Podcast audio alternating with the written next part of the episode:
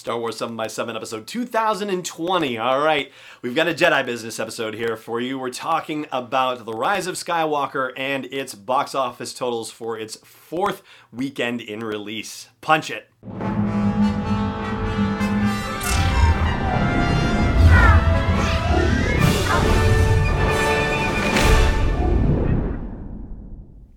Hey Rebel Rouser, I'm Allen Voivod, and this is Star Wars 7x7.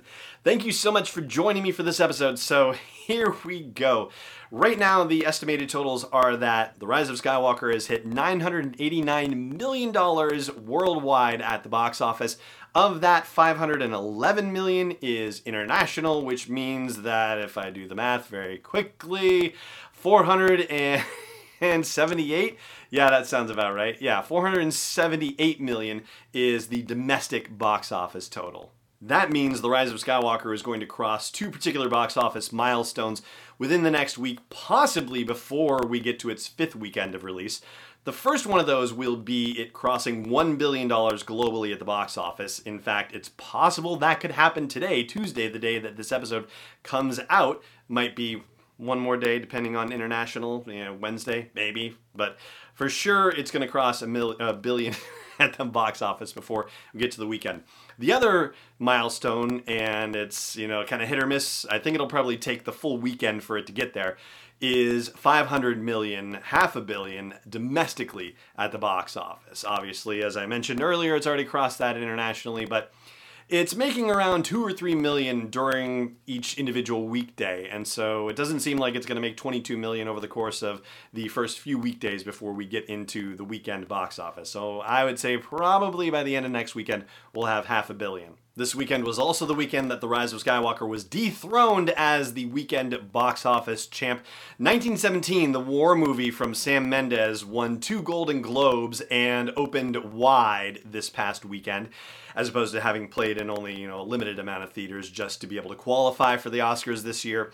And so that movie knocked The Rise of Skywalker into second place at the box office. So this is happening on the fourth weekend of The Rise of Skywalker's release, and just for fun, I went and looked back.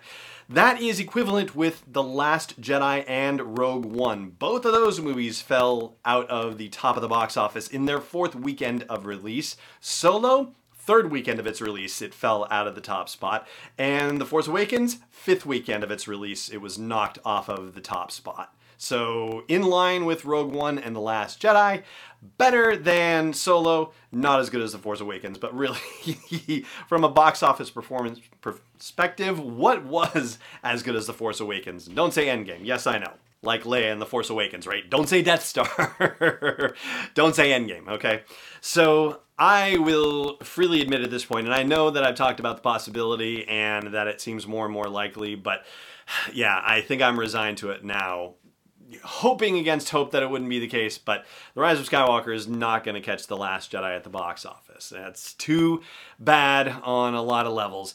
I do wish that it had turned out that the film had gotten better ratings to be honest with you because you know one of the things that you know, we've talked about here from time to time is you know whether the last jedi and you know the way that some people reacted to it was going to harm lucasfilm at the box office and you know, there's only so much you can do in the way of comparisons. And I know we talked a lot about comparisons with that and with Solo and trying to figure out if there was an effect there. And, you know, I arrived at the conclusion that it seemed like there were a lot of other things that drove the box office results down for Solo that weren't anything to do with reactions to The Last Jedi.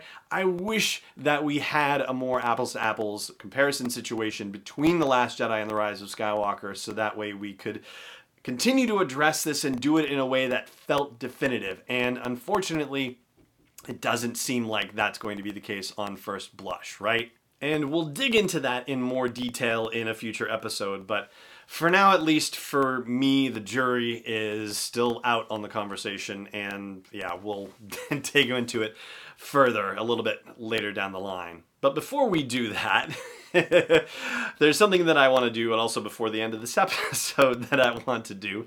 And that actually has to do with the previous set of episodes that we did on family and its dynamics and themes in the sequel movies, or the Disney era movies, if you will and I'm going to share that with you after the break. Stay tuned.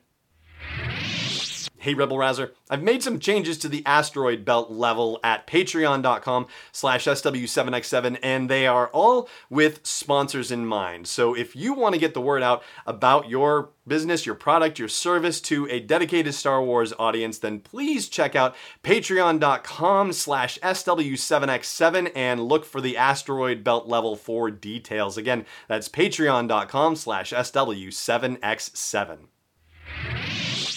Welcome back. I just wanted to say thank you very much to everybody who had such wonderful positive things to say about those episodes where I explored family themes in all of the movies where it turned out we had an episode number that coincided with the year of release. And I know that I'm coming up on episode 2022 in just a couple of days. And I have to say, I'm a little bit bummed. There's a part of me that wishes that. Ugh you know, 2022 would come a lot sooner to coincide with my 2022 episode. So we could talk about family themes and whatever this new movie is going to be, but that's not going to be the case. I've even thought about going back and erasing whatever episode is going to be the 2022nd episode once 2022 comes around so that it can definitively be an episode about family themes and whatever that movie is going to be but no we're not going to do any time traveling like that so, anyway, I just wanted to say thank you very much for your kind words about those episodes. And I hope you, like me, are looking forward to what Lucasfilm comes up with next in the movie realm. It's still an exciting time to be a Star Wars fan, even if you have had challenges with The Rise of Skywalker or The Last Jedi or Solo or Rogue One. I mean, we all have challenges with these movies and stories, you know, one or another. And so I hope that as news stories come out that you are able to find something, a lot of things that you love. And that's what we'll continue to talk about here on Star Wars 7 by 7 So that's going to do it for today. Thank you so much for joining me for this episode, as always. And may the Force be with you wherever in the world you may be. Wars 7 by 7 is not endorsed or sponsored yet by Lucasfilm Limited, Disney, or 20th Century Fox, and is intended for entertainment and information purposes only. Star Wars, the Star Wars logo, all names and pictures of Star Wars characters, vehicles, and any other Star Wars related items are registered trademarks and or copyrights of Lucasfilm Limited or their respective trademark and copyright holders. May the force be with them. All original content is copyright 2020 by Star Wars 7 by 7 We hope you love it.